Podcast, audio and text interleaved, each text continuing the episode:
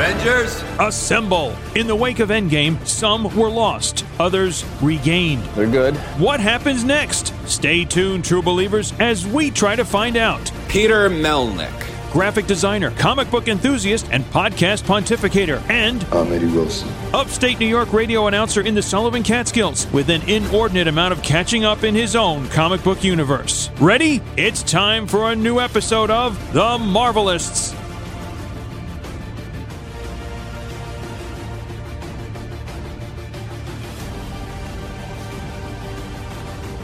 Welcome, everyone, to The Marvelists, the Marvel Universe podcast. I'm Peter Melnick. And he is always Eddie Wilson, but Eddie Wilson is not joined here for this episode. But before we get into the usual rigmarole of telling you all about what this episode is, as well as including the very special presentation from New York Comic Con of Avengers, available in 2020 for PS4, Xbox One, Stadia, I believe, PC, and more, I think. But before we get into that, as well as an interview with one of the people behind Avengers by Square Enix, we want to tell you all at home how you can get a hold of us on them, our social medias. Well, I'm glad I asked that too, Peter. But first off, go on Facebook, Twitter, Instagram, at The Marvelists. Give us a like, a share, a follow, a what have you. Give myself a follow on Facebook at Peter Melnick Podcaster and on Instagram slash Twitter at Peter Melnick. Also, Eddie is on Instagram and check that in the episode description notes because I'm always terrible with remembering what his exact name is on there. But I digress. You can also find us on a wide variety of streaming platforms, including TuneIn Radio, Stitcher Radio, Podbean, SoundCloud, Spotify, and of course, iTunes. And remember, when you're on iTunes, rate, review, subscribe, and share. And much like the ice cream machine at McDonald's, four stars and below just doesn't work. It is like it's a terrible machine. It just they're they're amazing iTunes, but I got to tell you that that four stars and below, no bueno. And once again, speaking of Stitcher, be sure to go on wolverinepodcast.com and use the promo code at checkout Marvelists and get one free month of Stitcher Premium. And after that, it's only $4.99 a month. But when you do, you're able to listen to Wolverine the Long Night and Wolverine the Lost Trail. And they are series written by comic book writer Benjamin Percy. And yeah, check it out. And the Marvelists, we get a little bit of a kickback on that, and it helps support the show. So, once again, wolverinepodcast.com and use the promo code at checkout. Marvelists. So a lot has happened in the last week or so since we had our episode with yuri lowenthal. Once again big thank you to yuri for doing the show. And we might have some more web spinner related stuff happening in the very near future. Stay tuned true believers. But what I wanted to talk to you all about is my weekend I had this past weekend. First off, I got something to say. Boom, boom. I went to go see the Misfits, the original lineup. Obviously, that's not why you're here.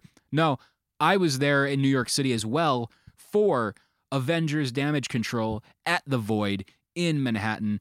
And if you have the ability to go check out Avengers Damage Control, I cannot recommend it enough.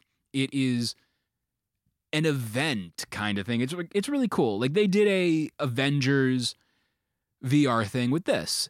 And this is the same group that did the VR for Star Wars, something Empire. I don't know what it is, but Google that if you can.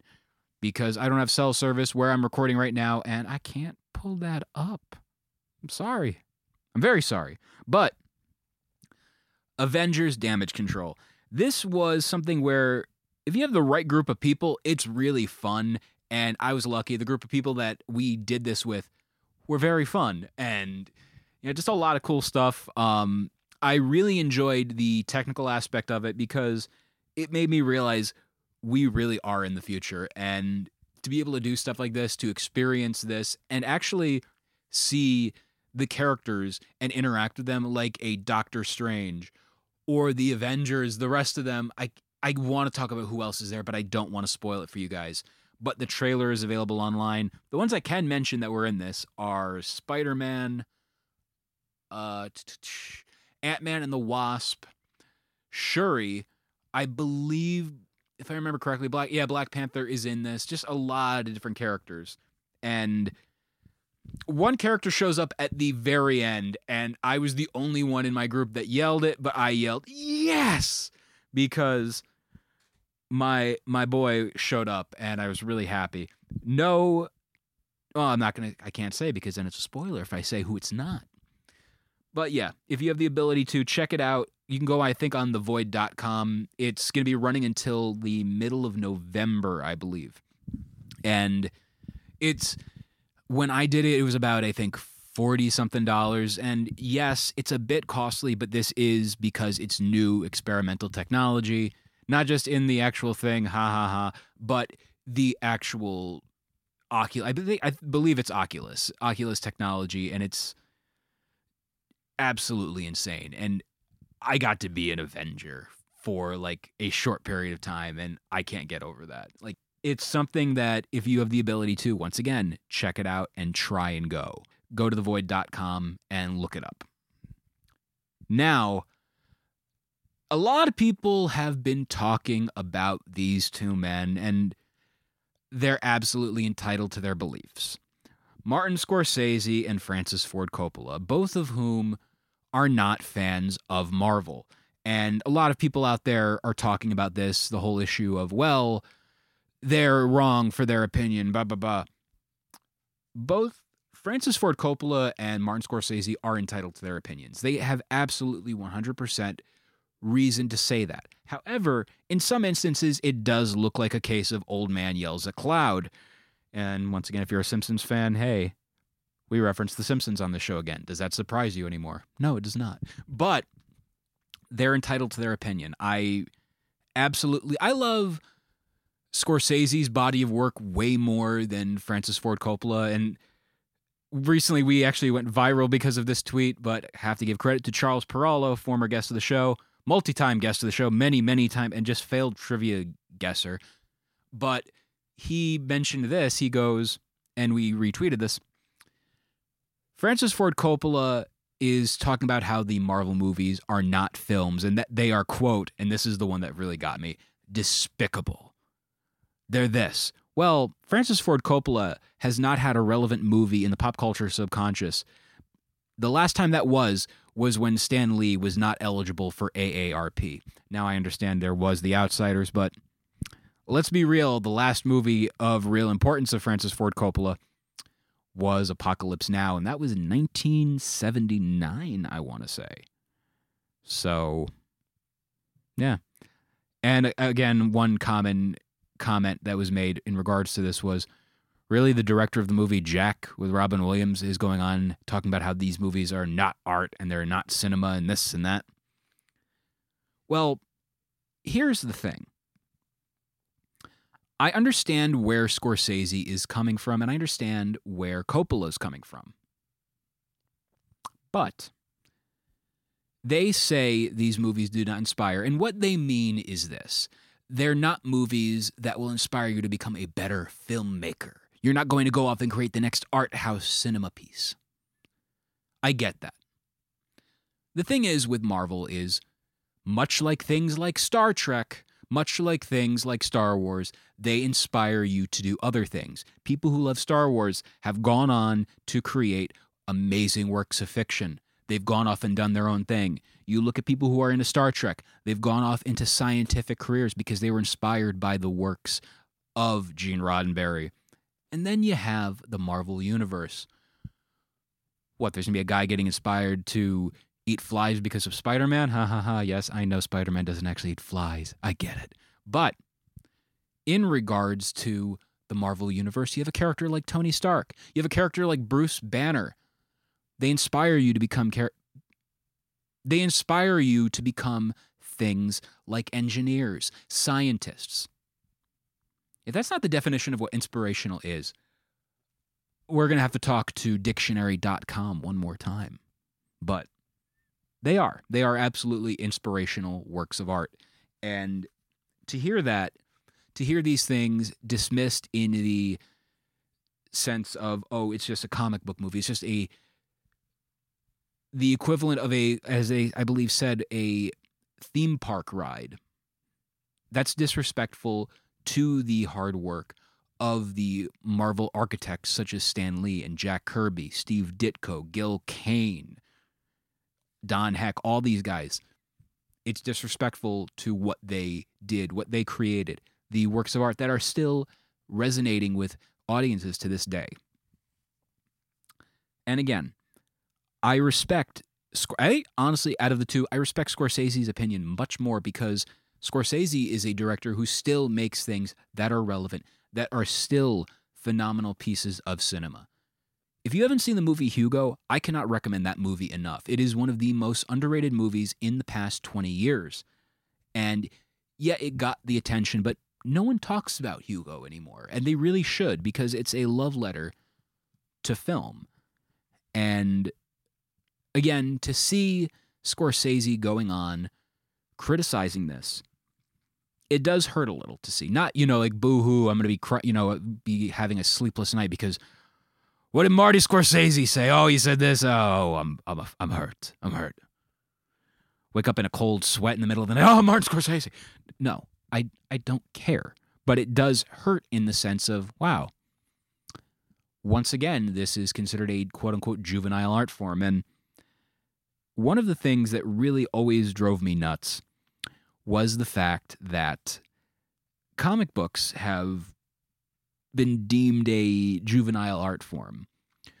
Yet you look in other countries, like in France, like in, in England, you see that and they embrace the art form of the comic book. They call it comic book, sequential art, whatever. But it's comic books. One of the phrases I genuinely cannot stand is graphic novel, and I'm in agreement with Alan Moore about this. A graphic novel is a bullshit term used by advertising executives because they feel people are too embarrassed to say they're reading a comic book. A comic book is panels, words, and art. That's all it is. It's a comic book. It's not a graphic novel, it's a comic book. I love people like Daniel Clowes. I love their work. But I also know people like Daniel Clowes are very pretentious in the sense of they're graphic novelists, not comic book artists, not comic book writers, just a juvenile art form, apparently, but it's that. It's a comic book. There is nothing juvenile about it, much to the chagrin of a lot of people out there, but again, I digress.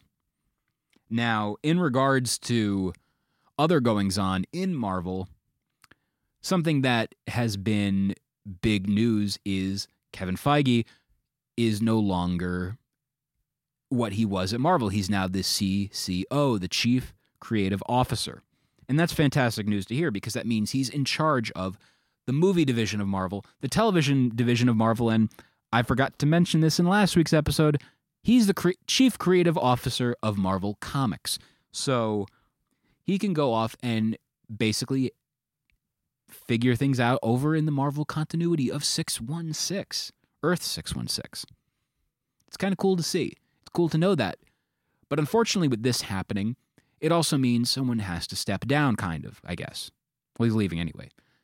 But Jeff Loeb, who is both loved and hated for his contributions in television over in the Marvel division, and I get that. I absolutely understand but he's responsible for some pretty damn good seasons of the Netflix series. Sure, there are some hit or miss parts, but for the most part, the Netflix stuff is pretty damn solid. And to hear people celebrating Jeff Loeb leaving, it's a bummer. But on the flip side, I'm also thinking to myself, well, he's either going to go off to the distinguished competition, retire, or this is something that I'm really excited about the possibility of.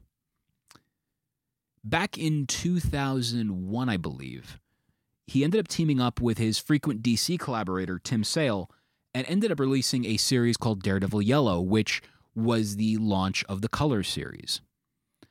I believe the following year or two years later, the series Spider Man Blue came out, which, fun fact about me, that's my favorite Marvel comic I've ever read. It's one of the most moving pieces of comic book work you will ever read.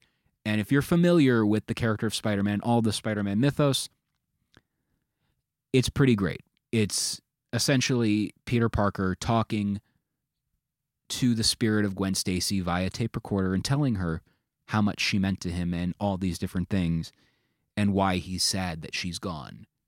While, by the way, he's still married to Mary Jane Watson, so leads to an interesting ending. Not bad, but again, if you have Marvel Unlimited, if you have a library, if you have any of those abilities to read it, or if you own it, crack it open, give it a read. And yeah, Spider Man Blue. And then, of course, the next one was Hulk Gray. And after that was Captain America White, which was long delayed for a while. They released a Captain America White number zero. And then for, I believe, 10 years, something like that, or almost 10 years, it was not released completed. So we never got to see one, two, three, four, or I think five. So it was just abandoned for a little while, but then they were just like, no, let's get this thing out there. Because one year at Marvel, they actually started releasing a bunch of other things that were long delayed, including Genndy, uh, Genndy Tartakovsky, who you might know as the creator of Samurai Jack, Dexter's Laboratory, stuff like that. He did a Luke Cage series, which also, by the way, is a four issue mini and is vastly underrated. If you have the ability to check that out, give that bad boy a read.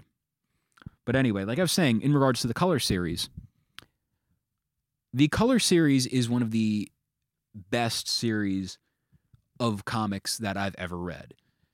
And of course, going over to the Distinguished Competition, Batman The Long Halloween and Batman Dark Victory are phenomenal stories with amazing art to boot. And of course, sometimes Jeff Loeb has a very hit or miss track record with writing from time to time. No one's perfect. Garth Ennis is my personal favorite comic book writer. Not everything he writes is stellar. He has quite a few duds, but he still gave us Preacher. He still gave us his amazing run on The Punisher. He gave us Where Monsters Dwell, which, by the way, again, underrated series. Give that a read on Marvel Unlimited. But with the Colors series, there are a lot of other characters that Tim and Jeff could utilize.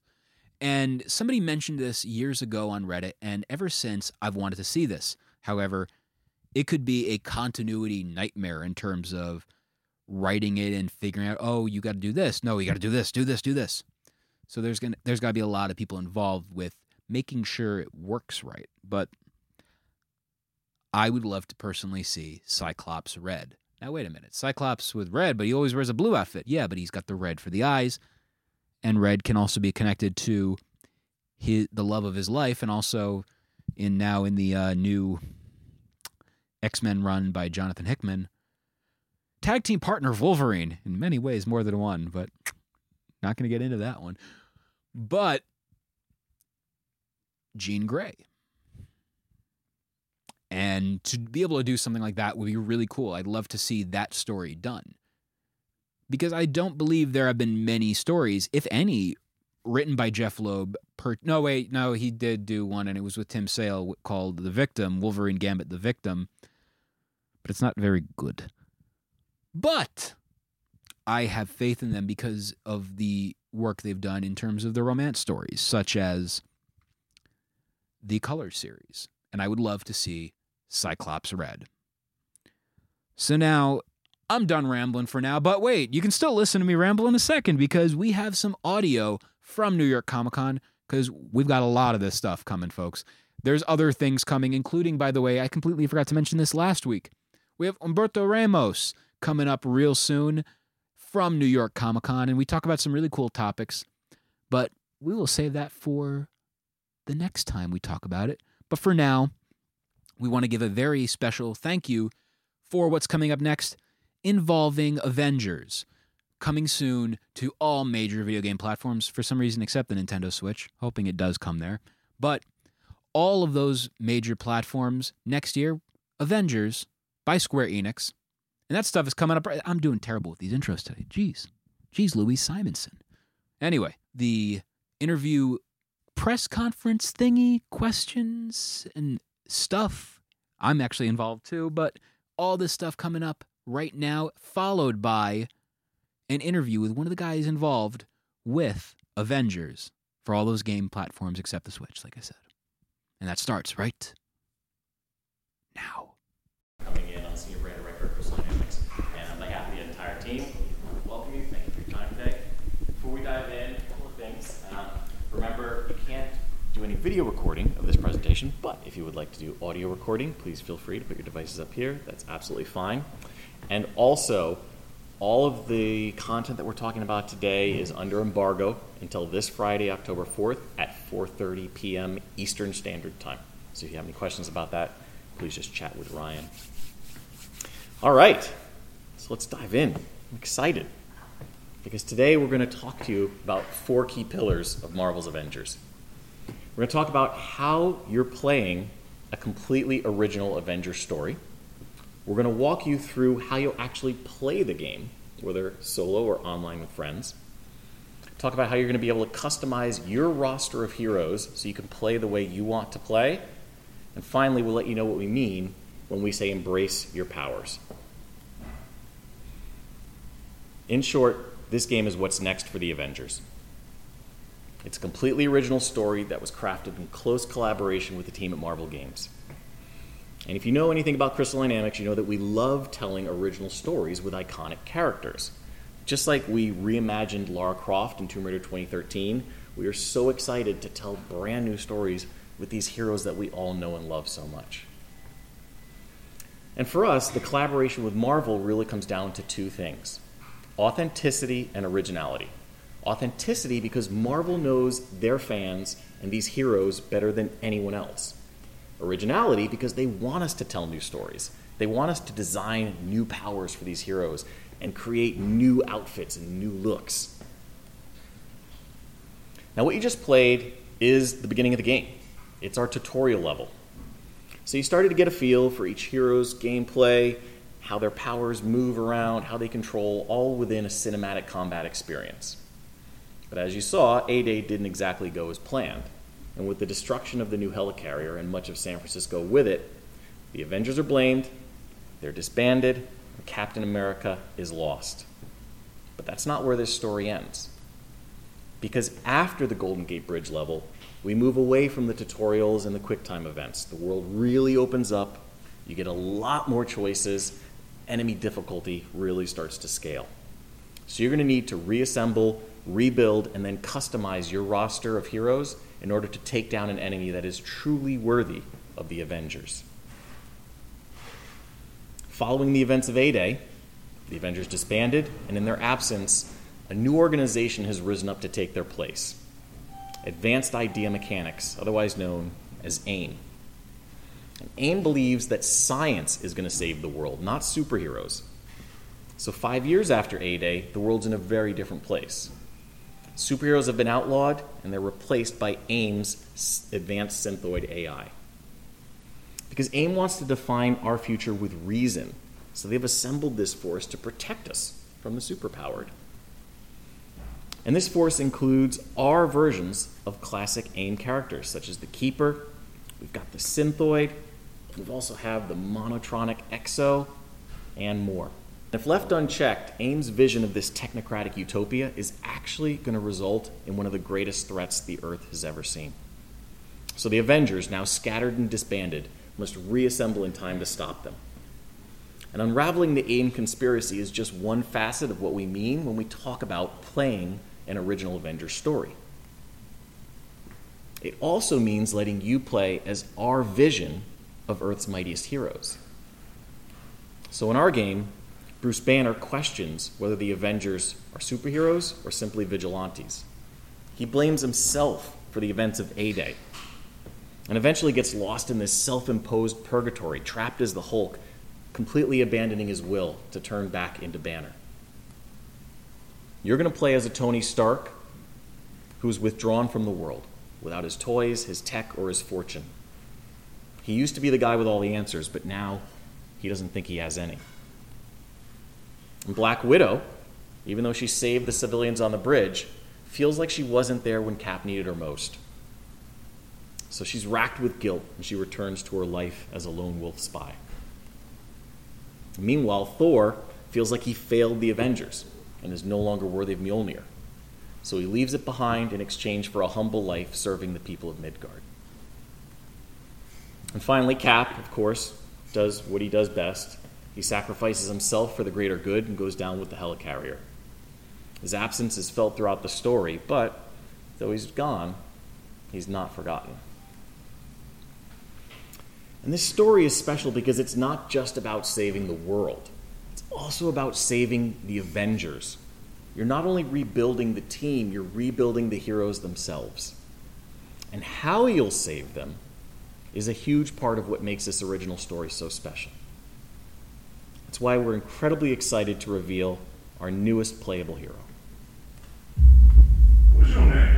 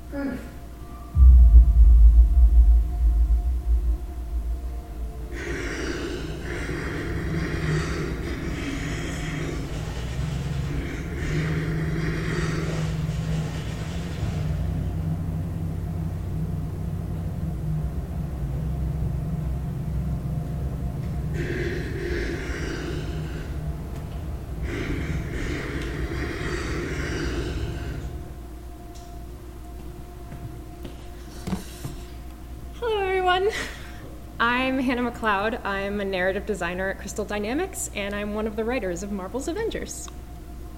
So, Kamala Khan.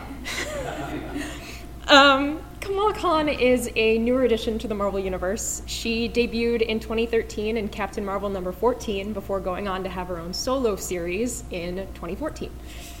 She was co created by Marvel editors Sana Amanat and Steve Wacker, writer G. Willow Wilson, and artist Adrian Alphona. In our game, Kamala is one of six playable heroes, but she's also our game's protagonist. You'll experience our original Avengers story through her unique perspective. You'll first meet her on A Day when she's exposed to Terrigen Mist, and it gives her her extraordinary polymorphic powers. And then five years later, with superheroes outlawed and the world in peril, Kamala's been hiding those powers until she unlocks a conspiracy that sets her on the path to become the hero she was always meant to be. Kamala is a fangirl. She loves superheroes and the Avengers in particular, but it's that love that puts her at the A Day disaster, where she gains her powers, but the world decides that unchecked superheroes are too dangerous to exist. But as you saw, Kamala believes the Avengers were framed, and she will stop at nothing to prove that people with powers deserve a place in this world, including her. Speaking of those powers, Kamala's powers are all about stretching and morphing her body into crazy shapes and growing to insane heights, or she likes to call it embiggen. These powers add such a dramatic new element to all of our combat and exploration mechanics. They make them pretty unique. And before you ask, our Kamala still writes fan fiction. She still knows everything there is to know about the Avengers, and yes, Captain Marvel is still her favorite. that is something that she and her players will have in common. they love these heroes. It's also kind of what makes AIM the perfect enemy for her. AIM believes the world would be better off without superheroes, and Kamala disagrees.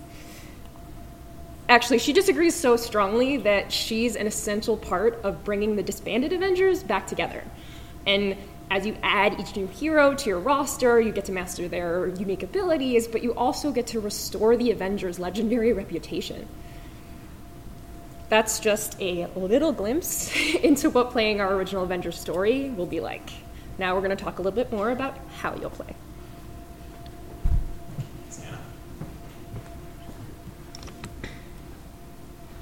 Marvel's Avengers is an adventure that spans the entire globe. You're going to use a reclaimed helicarrier as your base of operations, and from it, you're going to launch single player and co op missions in hotspots around the world, all from your war table. When you open the war table, you're going to see two main types of missions hero missions and war zone missions. So let's talk about the hero missions. They are single player only, and they showcase a specific hero. Now, this is how you're going to advance the campaign forward, but they're also going to unlock additional Warzone missions for you.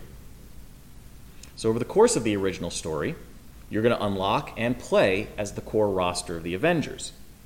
And as they rejoin you, you open up new missions that really allow you to have dedicated time to explore each hero's story and gameplay. And these hero missions also give us great opportunities to design custom spaces that showcase what makes each hero unique. This means huge levels for Iron Man to rocket around, plenty of destructible environments for Hulk to smash.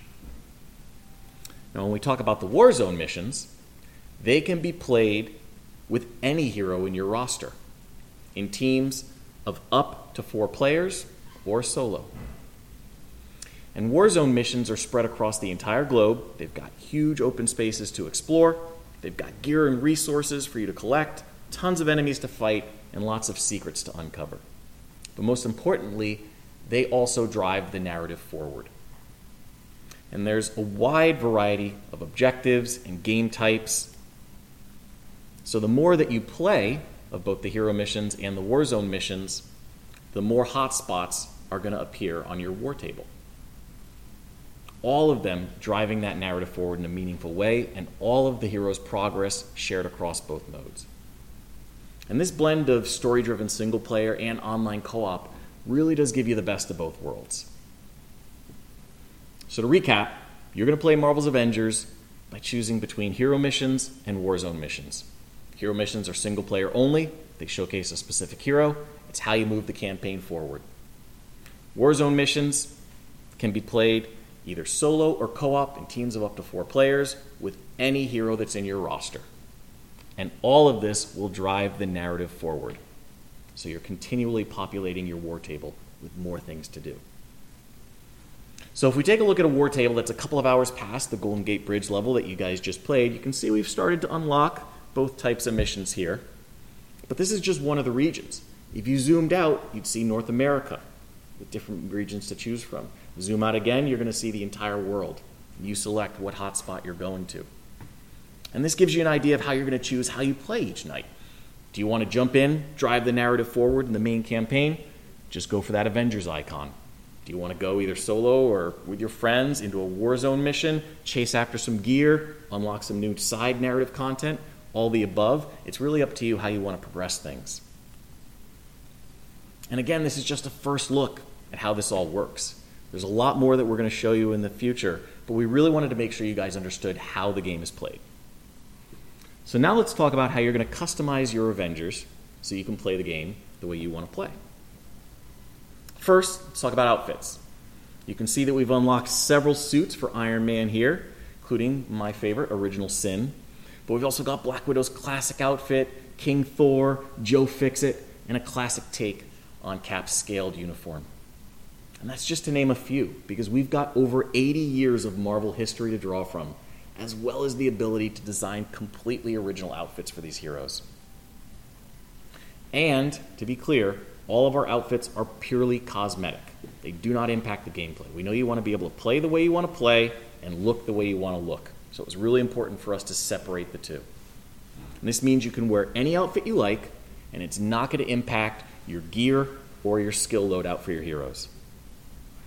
Some outfits you can earn in game, others you can choose to purchase in our marketplace. All right, so now let's talk about our progression system with the gear and the skills. First, gear. Because you, as you explore and you battle through the missions, you're going to earn and upgrade gear. And each piece of gear is character specific. It ranges in rarity from common, uncommon, all the way up to rare, epic, legendary, and beyond. And what you're seeing now is the current version of our gear system. We are still pre alpha, so things are subject to change, but we wanted to give you a look inside the hood so you can really understand how it's starting to come together. Now, one way that you're going to modify your playstyle and change the way your hero plays is by unlocking perks on gear. And these are unique modifiers that really change how your hero plays. It's up to you to build out your hero to suit your playstyle. And of course, the higher rarity the gear, the better the perks that are going to be unlocked. And there are also branded gear sets, like Stark Industries gear. So you can create builds with stat bonuses and synergies the more pieces you have equipped.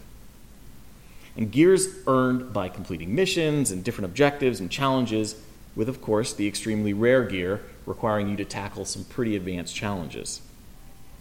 All this is foundational to our progression system. It's how we evolve each hero's gameplay over time, in particular, that later game content. Because when you go after those tougher enemies and encounters, for example, facing off against Abomination or a rematch against Taskmaster, you're going to need some pretty powerful gear if you want to be successful. Now, the next core element of our progression system is skills. As you play, you're going to acquire points that you use to unlock skills and new skill trees. And these give you access to new moves and abilities that are unique to each hero. And some of these are classic moves that you're going to recognize from the comics or MCU, but we've also got completely new skills that we've designed for these heroes. And this is important because as you're unlocking different skill trees, you change how that hero strings together combos. So, for example, Iron Man starts with the repulsor attacks, but you can also unlock a skill tree for lasers and another one for rockets. And then you switch back and forth between them on the fly using the D pad. So you can start to think about some of the combos you could string together in combat. And each hero also has a set of moves that are specific special attacks called heroics. You saw these in the demo. Iron Man had his Unibeam, Hulk had his Thunderclap. And all this is just an intro to the progression system. It really does impact how your hero plays. And we're going to talk about more in the future, like intrinsics and abilities in the systems. But for now, let's talk about how all the heroes use this in combat. Because our combat is where everything that I just described really comes together. And it's what we mean when we say embrace your powers. We're building a game that has multiple characters who all look and feel different. If you think about the Avengers, each hero is unique, so they should feel that way when you're playing as them. Because some of our heroes are melee masters, others excel at ranged attacks. So we feature both aerial and ground combat. And then we layer on top weapons and powers and gadgets and different abilities. And to make it all work, we have an extremely flexible combat system. It supports multiple playstyles. So when you're playing as Iron Man, you feel like a flying arsenal. And when you play as Hulk, you are an unstoppable freight train, weaponizing the environment, grabbing enemies and smashing them into each other. When you play as Kamala Khan, you're using your incredible polymorphic powers to attack enemies off in the distance, whip your limbs around to get rid of the enemies in your immediate proximity, then smashing them with a huge foot or fist. And this is where that progression system really shines, because each hero has their own unique set of moves and combos for you to master. And based on how you build out your hero, you're going to tap into even more and more combat strings. And this is great because you can build out a hero to suit your play style. So, for example, there's two ways to play Thor. You can play the great way, or you can play the even better way. Scott likes the great way. He wants to do crowd control with AoE attacks, using lightning to keep crowd at bay. So he's plugging in all his skill points into making sure that his heroics are refreshing at a fast rate. The better way, like I play, is to make Thor a melee master. So I put all sorts of stats into soaking up damage and melee damage so I can wade in the middle of combat just wielding Mjolnir like a wrecking ball.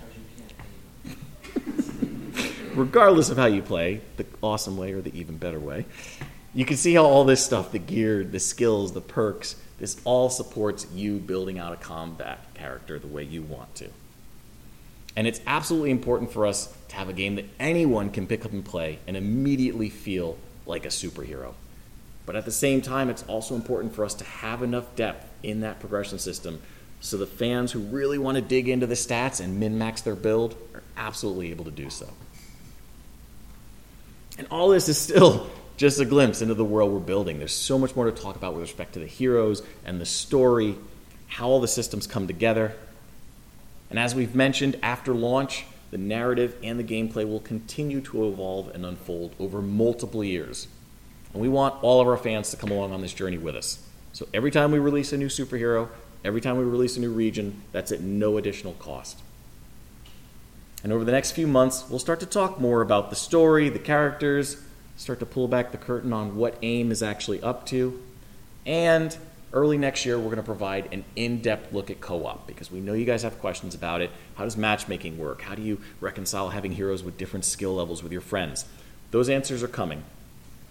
But for now, here's a quick look how you're going to jump into your Quinjet with some friends and visit some wide open spaces that are open later in the game.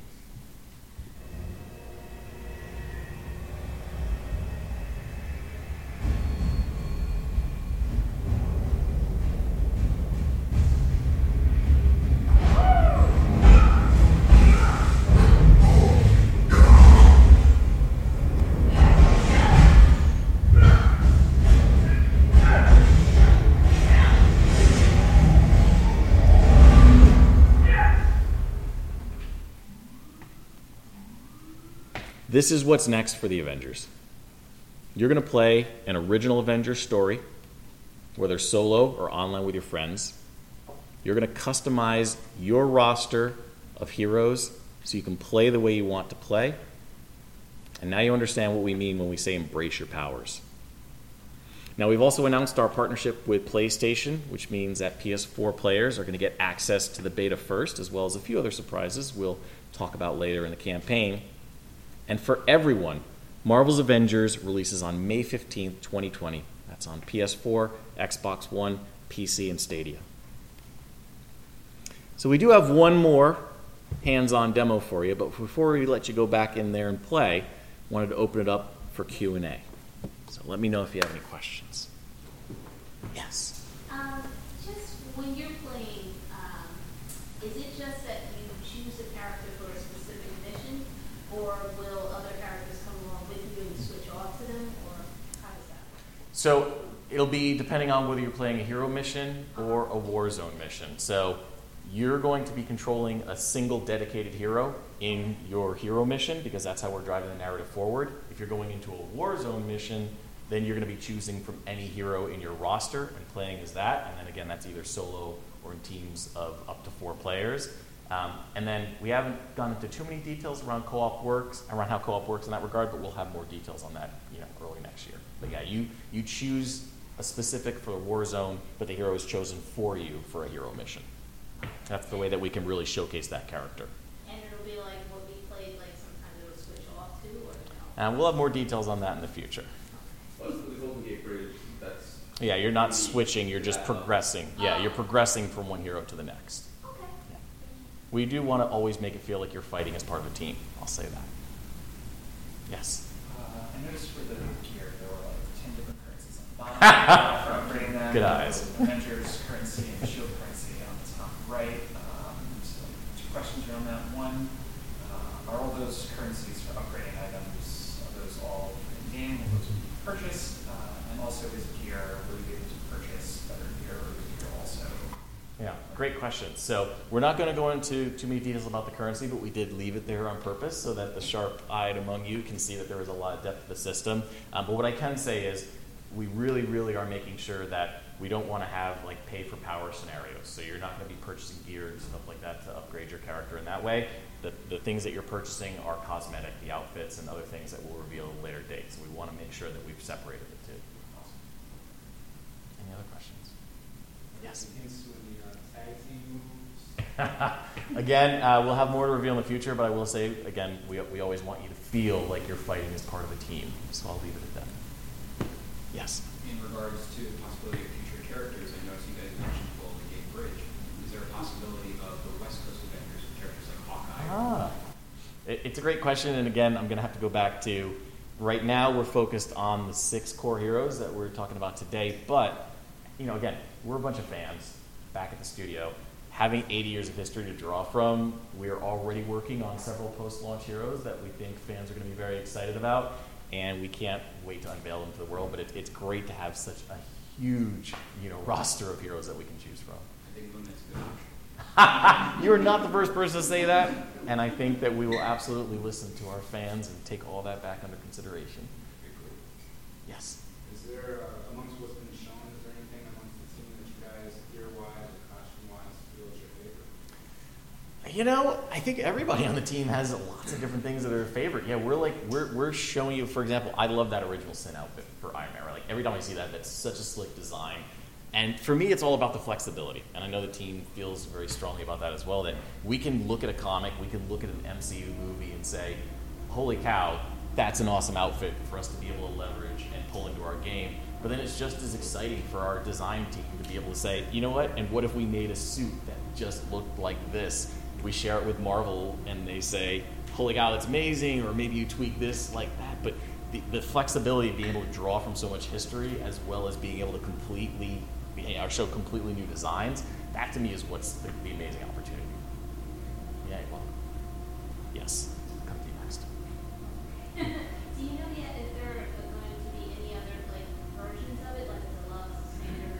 Oh, yeah, that's a great question. Uh, we'll have more details on that in the future. But again, our, our whole our whole mantra right here is making sure that all of our fans come along on journey together. So we'll, we'll unveil more details about the SKU plan at a later date. Yes. Uh, Is there anything you can speak to in terms of endgame con- content uh, sort of intended uh, for when the story's completed? Mhm. Are there any plans for uh, larger raid style levels, um, larger cooperative things, Warzone missions? Yeah, it's a great question, and, and we'll get into that a little bit more when we go into the co op stuff. But I can say that what we are going to have at launch is an adventure that has a beginning, a middle, and an end. And we want you to feel like you've taken the Avengers on this arc to reassemble them, rebuild them, and, and defeat the, the immediate threat with AIM. But we absolutely don't stop the story there. What it does is set up the world state. So now, without going into spoilers, there's a reason for you to continue in the war zone missions, and it, it provides an awesome foundation for us to continually add narrative. Because that's the key thing for us, is telling new stories with these heroes. So as we add new regions, as we add new superheroes, it's always coming with that narrative content that's going to build on what you get with the initial launch. So we'll go into more of the end game stuff when we talk about co-op early next year.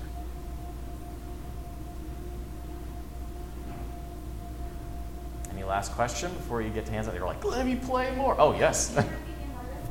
yes, the embargo is this Friday, October 4th, 4:30 p.m. Eastern Standard Time. All right. So, thank you for the questions. Those are great ones. What we're going to do now is let you play a pre alpha build of the Avengers Training Simulation, the holographic augmented reality machine, otherwise known as the Harm Room. This is where you're going to get to practice a hero's playstyle. It's how you're going to learn some of their moves and abilities. So, you are going to be playing as Kamala Khan, fighting off waves of increasingly difficult enemies. What you just saw is a brief look at what you'll be up against, but don't worry, you'll get plenty of time to play. And we're going to introduce our lead combat designer, Vince Napoli, who will help you unlock your inner hero. So if you would, don't forget your recording devices, head back, you get some more hands on time in the harm room. Thanks, everyone.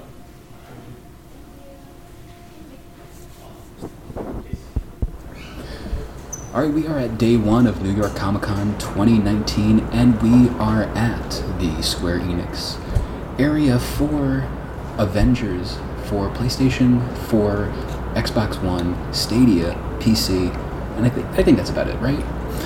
And we are joined right now with Vince, the combat designer of the game. Vince, first off, how are you today? I'm good. Now, we got to play a little bit of the game, and I got to tell you, first off, I was really happy to play as the Hulk and beat a guy with another, another man. Okay. So, the idea of just the level of what we got to see with the characters in this game so far has been phenomenal.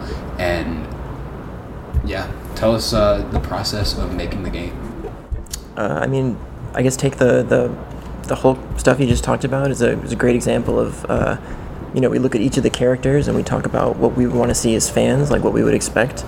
Uh, we talk about what's the craziest thing we could do, and then you know throw out all the ideas, even if it seems too crazy or too difficult. And then some ideas are just they're too cool not to try. So Oh, we have a we have a good process at Crystal where it's like, hey, if you think you can get it up and running, let's give it a shot. And so when we talked about like picking up guys, and we're like, what if we could grab two guys? What if you could wield them as weapons? What if you could change an entire moveset around the enemies you were holding? And so we kind of went from there. That I didn't know was possible with the Hulk as well. Because I know I just picked up the one guy and I, you know, was in heaven just like, wow, bang.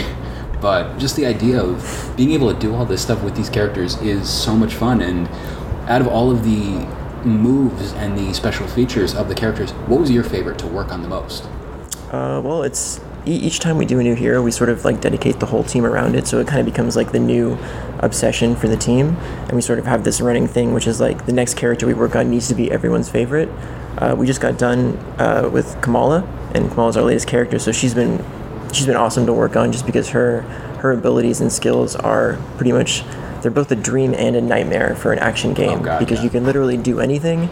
Uh, it's just a matter of like what what do you do? Like what do you pick? What do you how do you make it move? And can it make sense? Right. Uh, when we let our animators loose and we talked about some of the ideas, uh, like the results just kind of speak for themselves. They're they're they're pretty awesome. The idea of being able to just do a lot of the things that these characters can do in the game is, as a lifelong comic book fan, it's honestly, I wouldn't, I'm trying to figure out the right word for it, but it's just, it's mind blowing what you can do in these games now. And to be able to do a lot of what you can do, for example, with Thor, the idea of, you know, being able to throw Mjolnir and with the press of a button, bring it right back. And one of the little things I noticed, and it's the little details, when Mjolnir was flying back, if a person was in the way, it hit them too. So just the again, the little details that make a game like this fun. And I'm curious, the idea of working on these characters, would you say is that that enjoying to be able to you know see these new features? Uh, yeah, I mean, I've, I've collected comics since I was a kid. Uh, I remember walking the comic store and, and digging through the 25 cent piles. So getting to work on each of these characters is like a dream come true. And every time we tackle the next one, uh, it's like, let's pull up all the panels. Even just getting a reference is like, it's the, it's the most awesome brainstorming task you could possibly ask for. Who were some of your favorite characters growing up? Uh, I was always a big Iron Man fan. So Uh, I'm guessing to be able to do the repulsor beams and stuff like that was a dream come true. yeah, I had a very particular way that like, oh, these have to look this way, they have to do this way, and then of course you have everyone on the team with similar like, oh no, they have to work this way. So we get to have battles over like, what is the exact perfect way it needs to move? How does he need to look? Um, and then when you get Marvel involved, then they're like the professionals. It needs to look this way, which is awesome to work with them because we all get to come together, and then the results are like, oh yeah, no, that's that's how it's supposed to look. Little things also just in the game in general that I was noticing during the Captain America level in the tutorial was like he's doing all this stuff going full force and it I got a sense back of Endgame a little bit too when you know he's like breathless he's like and then he's like getting ready to go to the next thing but those little those little things character traits or you know notions is cool to see in this Yeah, we uh, with Captain America specifically, we talked about every time he needs to end one of his attacks, he needs to look like he's looking for the next attacker. So I'm Yeah. glad you point that out because that's a specific thing like the style of animation for the characters of like how they behave. And as a trained soldier, sort of always need to be aware of the battlefield. It needed to be like like he's not glancing down at his feet after he punches. He's already looking at the next opponent. So we keep him steady, keep him balanced. Uh, like a lot of the attention goes into yeah, just like the idle, for example. Now, in regards to a character like Iron Man, you know, who that's your favorite character, did you leave this, you know, project so far with, wow, I kind of appreciate this character a little bit more of other ones?